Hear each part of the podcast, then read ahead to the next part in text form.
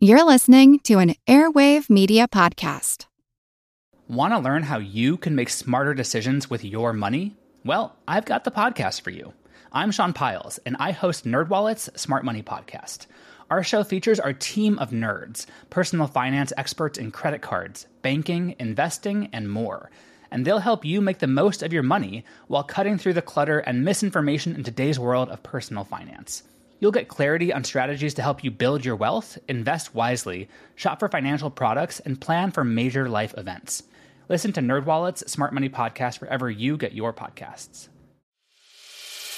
As a longtime foreign correspondent, I've worked in lots of places, but nowhere as important to the world as China. I'm Jane Perlez, former Beijing bureau chief for the New York Times. Join me on my new podcast, Face Off US versus China where I'll take you behind the scenes in the tumultuous US China relationship. Find Face Off wherever you get your podcasts. This is J.L. Collins. This is Doc G, and you're listening to the Earn and Invest podcast. Hello, everybody, and welcome to the Earn and Invest podcast. And as you've probably already gathered in these first few words, I am not Doc G. I'm JL Collins from JL Collins NH, and I have hijacked the Earn and Invest podcast. And I'm going to turn the tables on Doc G, and we're going to grill him about this coronavirus. Uh, I have questions that I want answered, and I'm certainly not an expert in anything medical. I've done several podcasts out there that maybe some of you have listened to about the bear market implications of what's going on. But now we're going to look at the actual disease and I'm going to get some of my questions answered. And I would bet that they're some of the same questions you have. So, Doc G, are you ready to go under the microscope like you've put me under the microscope before? I definitely am. JL Collins has my arm behind my back here, and he's pushing me down into submission to answer some questions. So I think it's a good idea. I would remind everyone that I am an internal medicine physician. I am not an infectious disease specialist. However, I've been watching keenly to everything that's been happening and my medical degree gives me some insight as well as all of the knowledge and information we've all been trying to learn and listen to. So hopefully I can add some clarity. Well, and I am only holding him down tightly enough so he can't escape, but loosely enough and he can breathe and answer the questions. And I particularly wanted to talk to Doc G today because in addition to his medical background, he's somebody that I trust. And I think he's somebody that you trust. And he's somebody who doesn't have an agenda. And when I listen to the media, when I listen to the government, in the back of my mind, I'm always wondering, well, how much of what I'm hearing is accurate and how much of what I'm hearing is agenda. So, we in this conversation have no agenda other than to try to understand the facts around this disease that's going around as clearly as we can and with somebody who's got a medical uh, background and has the expertise to zero in on it. So, with that, let's get started. Doc, first of all, what should we actually be calling this thing? Is it the coronavirus? Is it COVID 19? What's the appropriate name that we should use going forward in this interview and maybe generally? I like the COVID 19 terminology. I think that makes it simple and straightforward. It delineates 2019 when this first started taking place in China. I think people get a little confused with coronavirus. There are many, many different types of coronavirus. Some are not nearly as deadly. Some are deadly, like the SARS virus was also a coronavirus. So, COVID 19 helps us understand that yes, it is a type of coronavirus, but it's a very specific one and the one we're talking about currently. You've just changed my behavior. I was calling it coronavirus, and I'm going to go forward with COVID 19. Looking at COVID 19, I looked up some statistics. And I'm looking at the moment at the John Hopkins University of Medicine website and their coronavirus research center. And I'm going to read a couple of statistics from it. These are, I think, as current as they can possibly be. So, total number of confirmed cases worldwide stands at 297,090. There have been 12,755 deaths so far, and there have been 91,540 recoveries. Now, I'm going to jump over to another website, this one, the Centers for Disease Control and Prevention. And I'm going to read a couple of other statistics. And this one's going to be on the flu. And unlike COVID 19 data that I just read, which is worldwide, this is only for the US. And this is from, uh, from October 1st, 2019, actually, through March 14th, 2020. Here are the stats that they give. And they give a range because not all the numbers are in. This is for the flu. They are projecting for that period of time, just in the US, 30 million to 54 million flu illnesses.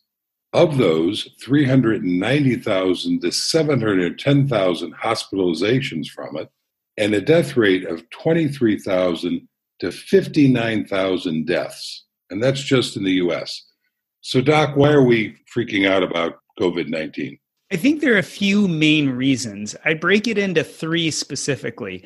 One is exponential growth, two is lethality, and at least for me, another one is seasonality. So let's talk about the first exponential growth. Let's say you're looking at a huge pond, and on the pond, there is a single leaf sitting right in the middle. So that leaf takes up a very, very small bit of surface area of the pond. Now, I'm going to give you some rules here. I'm going to tell you that that leaf is going to reproduce every day. So if on day one you have one leaf, on day two, then you're going to have two leaves. Then on day three, you're going to have four leaves. And on day four, you're going to have eight. So every day, each leaf can pretty much reproduce itself. I'm also going to tell you that by fact, I know after 48 days, the whole pond is going to be covered with leaves. All right. So if I tell you after 48 days, the whole pond is going to be covered with leaves, how many days is it going to take for the pond to be half covered with leaves? Probably uh, 47 days. Exactly. See, when I first looked at that, my first thought was 24. What that people don't realize. Exactly. what people don't realize is that on day 47, it's going to be half covered. And on day 46, it's only going to be a fourth covered. If you go back to day 40, to the visual eye, almost none of the pond will be covered by leaves. So, what does this mean? It grows incredibly fast and it really builds up speed early on, and you don't notice how much it builds up speed until it explodes on you. And that seems to be the problem with coronavirus that we haven't had with influenza, at least in recent years. Influenza doesn't seem to have this exponential growth. So you don't have that immediate explosion. The other thing to think about with influenza is we have a vaccine. So it seems like coronavirus can spread from person to person very quickly. Influenza can also spread, but a good percentage of the United States is vaccinated. Even if you vaccinate 25 or 50%, that can stop it from spreading so fast. So the first is the exponential growth. The second is lethality. For whatever reasons, we believe this coronavirus makes people much more sick and the mortality rate is higher. There's a lot of disagreement right now on how high the mortality rate is. And that's because there are probably a lot of asymptomatic people who've never been tested. So we don't exactly know, but they're guesstimates that the lethality rate is somewhere between 1 and 2%, whereas for influenza, it's 0.1% or lower. So even if those are exaggerations, the fact of the matter is, it seems like, at least at this point, more people who get it die. And then, last but not least, you have to consider things like seasonality.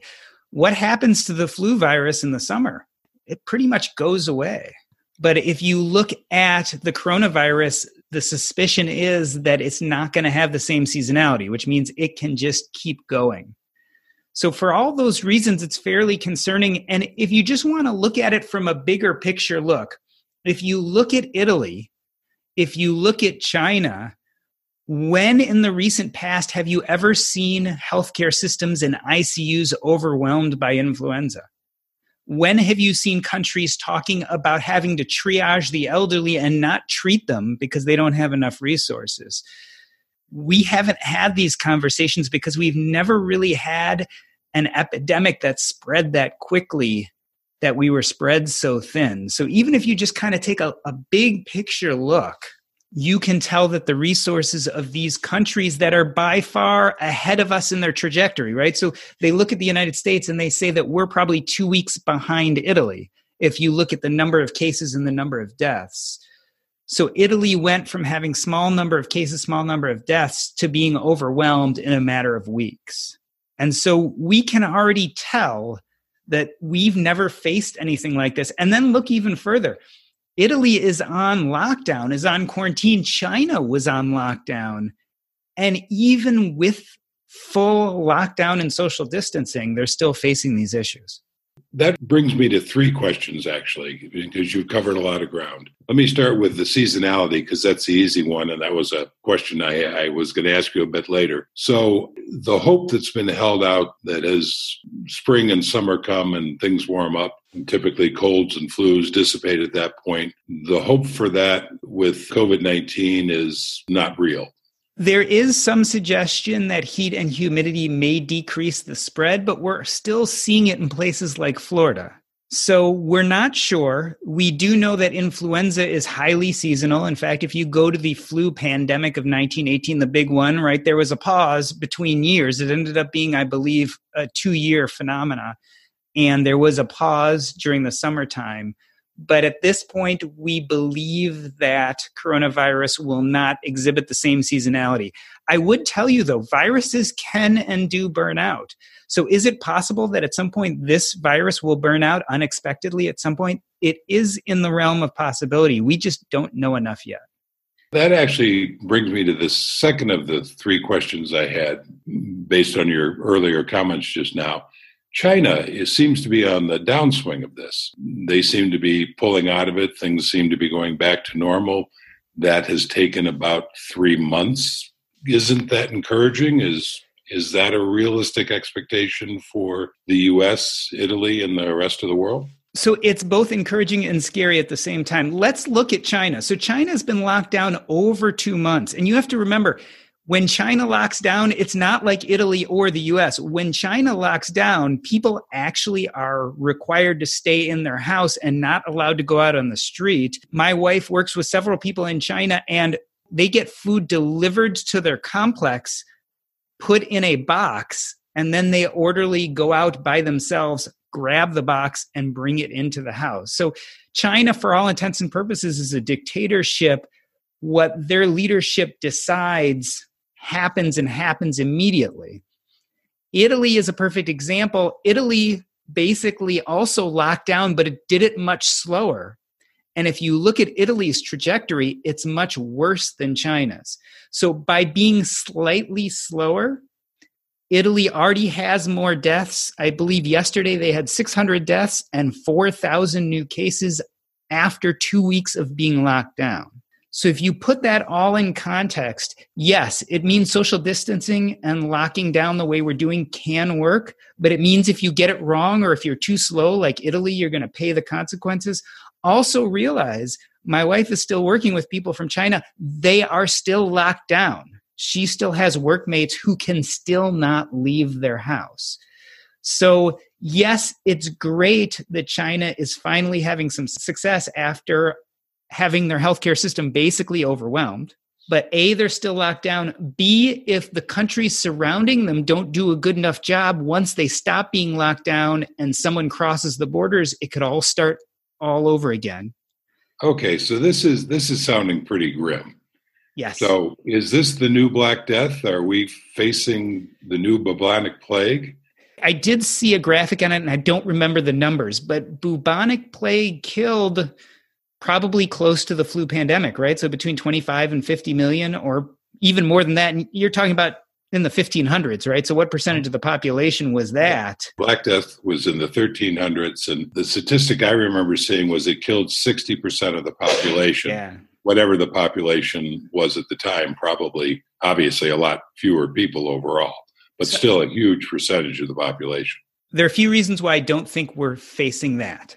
I believe this virus is. Here's some positive things. Yes, I believe this virus is strong, and back in that time period, it might have done the same thing. But there are a few good things about this virus. One is that this is the 21st century.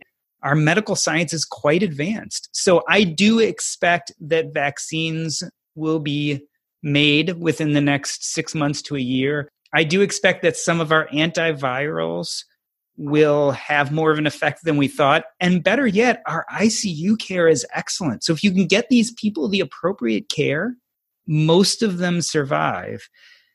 And furthermore, young people tend not to be nearly as affected, for instance, as they were by the flu pandemic or what I imagine bubonic plague, where young people and old people died the same. Basically, this virus really seems to affect people 60 and over to much greater extent, and people who are immunocompromised and chronically ill. So, the number of young people that are dying from this is much lower. So I think there's some reasons to be optimistic, but I do think that this is more severe than anything we've faced in our lifetimes for sure. Well, I think just the fact that in the 1300s they didn't have an understanding of the germ theory of disease or even basic hygiene helps a lot. I was having a conversation along these lines with a friend of mine, and the pushback was, well, they also didn't have airplanes that allowed you to spread it so quickly. But it did spread because we had trade routes, and it might have taken a few weeks instead of a few days to spread. But if I had to choose, if I was able to choose, I'd rather have the airplanes and the quick spread along with the modern understanding of disease transmission and germs and basic hygiene than to have the slow transmission through caravans and not understanding those things. There are two points that really do concern me a little bit, and I'm just not sure what we're going to do about them. One is reintroduction. So even if we do lock down and we mostly kick this virus's butt, the minute you stop being locked down, it can be reintroduced. So if you don't have a vaccine or a good treatment, we may end up having a year or two of temporary lockdowns and shutdowns when the number of cases go up. That's one issue. The other issue is, especially in the United States, we're not really good at following directions. So I live in Chicago, and Illinois has been deemed shelter in place as of this morning. And part of those rules is you can go out and take a walk as long as you follow the social distancing rules of keeping six feet between you and people you're walking by etc so my wife and i were taking a walk and people were not following these directions at all. We were seeing people walking in big groups. We were seeing stores that were open that weren't just grocery stores but bookstores and places where if we were really following the directions that social distancing is suggesting we shouldn't be doing these things. And so in the United States, we are not like China. China declares that they're going to do social distancing and people do it because it's a dictatorship. In the United States, we're much more free. Even getting all of our states to practice some of these social distancing exercises and to possibly shelter in place, which probably is what we should be doing for the whole United States. It's going to be hard to get some of the states and some of the municipalities to follow along.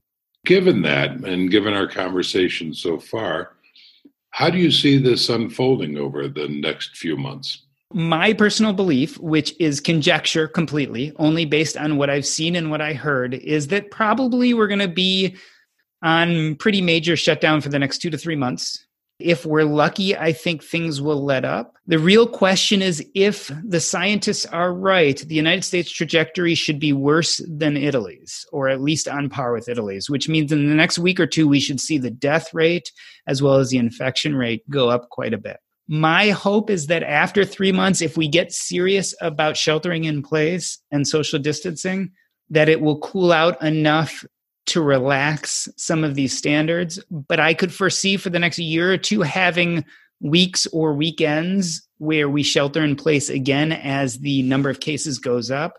All of that assumes A, that we don't get a vaccine that is really effective, B, that we don't find viral medications that are really effective, and C, that the virus doesn't randomly burn itself out. You know what? I love our meals from Factor. My son started getting them about a year ago when he needed a quick alternative to meals on the go. But where we've really enjoyed them is we've been remodeling our kitchen. That's right, we've had no access to our kitchen for the last few weeks. And some nights we just had no idea what to do for a meal. That is where Factor came in. We would just pop the meal in the microwave, and two minutes later, We'd have a fantastic meal. You can do the exact same thing, and there's tons of variety. Choose from a weekly menu of 35 options, including Calorie Smart, Keto, Protein Plus, or Vegan and Veggie. Also, discover more than 60 add ons every week. These are chef prepared meals, and let me tell you, they are delicious. No fuss, no mess. You just put it in the microwave, and two minutes later, you have a meal. This is tailored to your schedule. You can customize your weekly meals with the flexibility to get as much or as little as you need. Head to factormeals.com slash earn50 and use your code earn50 to get 50% off your first box plus 20% off your next box. That's code earn50 at factormeals.com slash earn50 to get 50% off your first box plus 20% off your next box while your subscription is active. All right, so most of us know the bad news already. If you were using Mint as a budgeting app, it has shut down. But the good news is there's something better, and it's called Monarch Money. I started using Monarch Money myself about five months ago, and I knew immediately that I liked it more than any other budgeting app I had ever used. For one, it focuses on collaboration. This is easy to share with your spouse, your partner, your financial advisor. And it's aspirational. Not only can you look at your current budget, but what do you want to buy? What do you want your goals to be? You can focus on those in Monarch Money. It's the next generation of personal finance apps. Monarch is the top rated all in one personal finance app. It gives you a comprehensive view of all your accounts, investments, transactions, and more. Furthermore, you can create custom budgets, track progress toward financial goals, and collaborate with your partner. And now get an extended 30-day free trial when you go to monarchmoney.com slash earn. Again, that's monarchmoney.com slash E-A-R-N. What I like about this app is it's intuitive, easy to use, quick to sign on. It's collaborative, as we talked about. It's customizable. The idea is you can use this app the way you want to use it. And the reason why is the Monarch Money team is customer focused. They are focusing on you, me, and all the other people who want to use this app to live a better financial life. After trying out Monarch Money for myself, I understand why it's the top rated personal finance app. And right now, listeners of this show will get an extended 30 day free trial when you go to monarchmoney.com slash earn. That's M O N A R C H M O N E Y dot com slash E A R N for your extended 30 day free trial. So the government has gone from doing nothing a couple months ago to, it appears to me, throwing everything they can think of at the wall and hoping something sticks. And if I'm cynical, hoping that they put enough against the wall to cover themselves. Do you think the government's doing the right things? I think the city and state governments have been doing the right things. So I think what we've seen is the federal government hasn't given enough recommendations to the city and state governments. But for instance, in Illinois, they shut down the schools fairly quickly, and the shelter in place order came from our the governor of Illinois. So you're seeing that the state and local legislatures are taking this incredibly seriously and are taking very brave action. The federal government to me seems like they've been confused and not sure what to make of it. And I would note that one thing that you find with these public health crises that seems to be common is that the governments tend not to tell the full story. So that was a big part, I believe, of the flu epidemic of 1918 too, was there was a lot of lying going on about what was actually happening and a lot of trying to protect people from the truth of what was going on. So I think that's a common way that governments deal with these type of things, unfortunately. So I'm not surprised that we're having trouble here. I think closing the borders the way the Trump administration has is the right move. I think that we have to completely seal the borders at this point. Going in and out of the country is probably not wise right now. If we really want to get this under control, if we make the whole country shelter in place, which I think we're on our way to at some point, you can't let people in who are going to possibly bring the virus with them. If you were in charge, what would you be having our officials do? We have a few main pathways we need to take. We need to increase the production of protective materials, right? So that our healthcare workers, our doctors, nurses, social workers, all of those can do their work protected so they can be safe in the workplace. We have to protect the spread first in our healthcare facilities, and then if we can make extra, throughout our populace. So I would definitely start working on that. I think we are at a complete shelter in place environment. I think we should do exactly to what extent that China has done. I think it's going to be our best shot. Above and beyond that, we have to keep our scientists working on cures, vaccines, antiviral medications. I would add mass testing too. Actually, my local hospital has developed its own COVID test and is using it now. So clearly, the ability to produce these tests needs to be increased, and we need to be doing a huge amount of testing. So let's take this conversation down to what our listeners can do personally. How does someone tell whether they have COVID 19 or the flu or even a cold? It can be very difficult to tell the difference. And there are all sorts of charts out, out there on the internet that say, okay, sore throat is more common for influenza, but not COVID. A dry cough is more common for COVID, but not influenza. The truth of the matter is, fevers, aches, cough, any of those could mean that you have either influenza as well as COVID. They're both very highly infectious. If you have those, you should stay away from other people. If you are not short of breath, if you're feeling a little tired but otherwise doing fine, you should stay at home. If you start getting short of breath or start feeling really bad, you should present yourself to your local hospital. Above and beyond that, any respiratory looking illness could be COVID, and it's very hard to just tell from the symptoms. Okay, so if you're not showing symptoms, is there any kind of self test you can do at home to give you an indication of whether you have this or you might be developing it? I've seen some self tests on the internet and then I've seen them debunked. So, yeah. is there such a thing? No, there's no self testing for COVID. Certainly, you can monitor your own temperature, right? So, if you get a temperature greater than 100.0, something might be going on with you, but I'm not sure that there's any real benefit to doing that. We should be doing social distancing anyway. And in most places like Illinois and California, New York, and I believe the rest of the country will eventually be sheltering in place. All of those things are going to inhibit the spread, which is really the fear with this. We worry about ourselves and our own well being, but a grand majority of people who get this will recover. The key is that you don't spread it throughout society because then the small percentage of people who get really sick will overwhelm our healthcare system. If you feel good, still practice social distancing, still cut down on the communal interactions. Only if you start feeling sick do you have to do something about it. And if it's the typical flu like symptoms where you don't feel so bad, you need to rest and take care of yourself. If it gets to the point where you're short of breath, or starting to feel really bad, then you have to present yourself into the healthcare system. So, if somebody's had a cold or a flu recently, does that bolster their immune system and help resist COVID at all? Or no, only in the sense if they have already had COVID. So, if you've had COVID this year, you probably won't get it again above and beyond that, if you got influenza, you can get COVID. In fact, if you're just recovering for influenza, your immune system may still be fighting off influenza. You might be more at risk. If you're chronically ill, you're more at risk.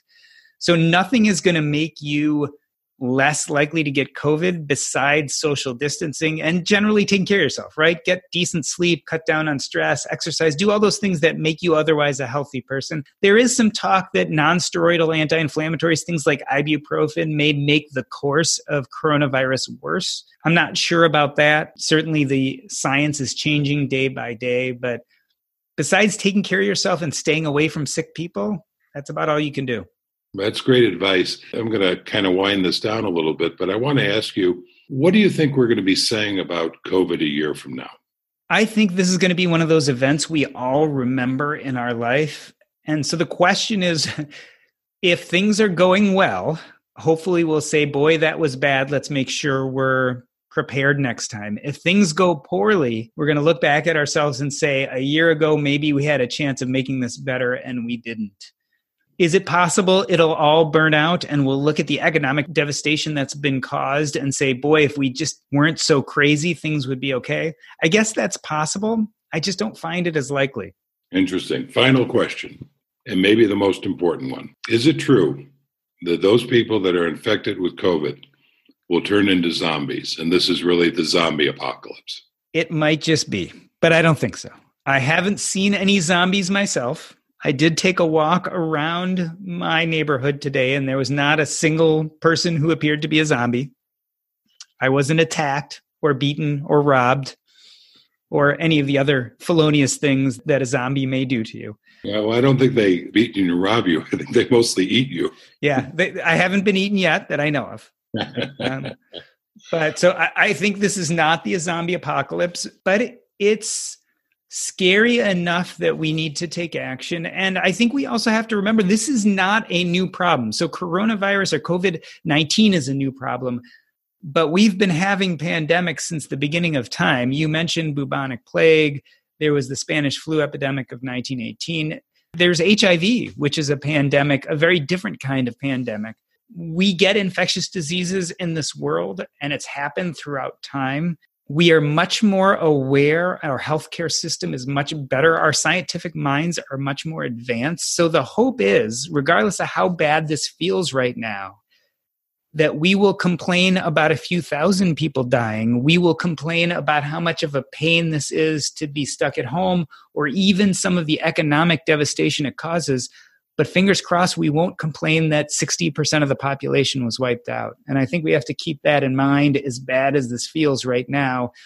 We've never lived through something like this, it seems, but our world has definitely lived through it.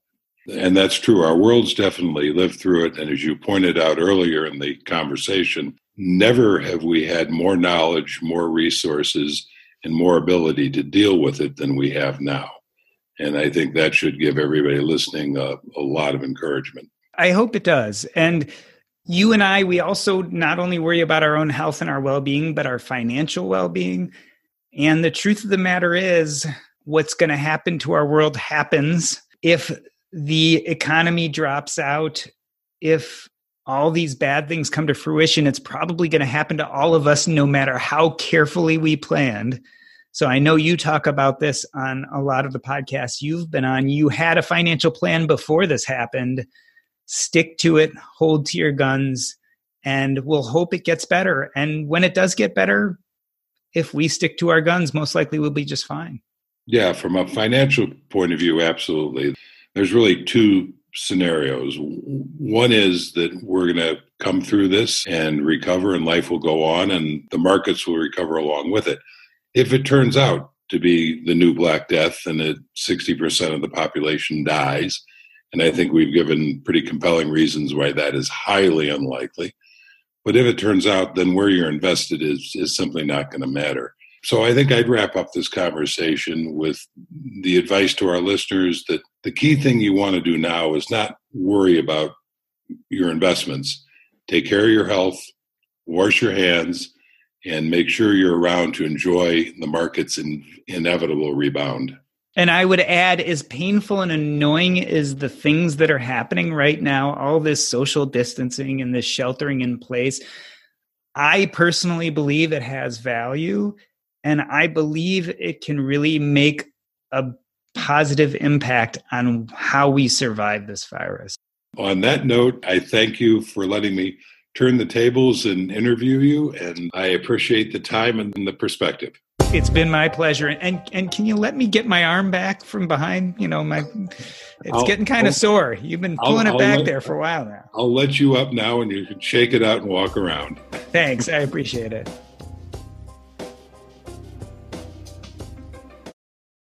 It feels really good to be productive, but a lot of the time it's easier said than done, especially when you need to make time to learn about productivity so you can actually, you know, be productive. But you can start your morning off right and be ready to get stuff done in just a few minutes with the Inc. Productivity Tip of the Day podcast. New episodes drop every weekday, so listen and subscribe to Inc. Productivity Tip of the Day wherever you get your podcasts. That's Inc. Productivity Tip of the Day wherever you get your podcasts. Tech moves fast. So keep pace with the Daily Crunch podcast from TechCrunch.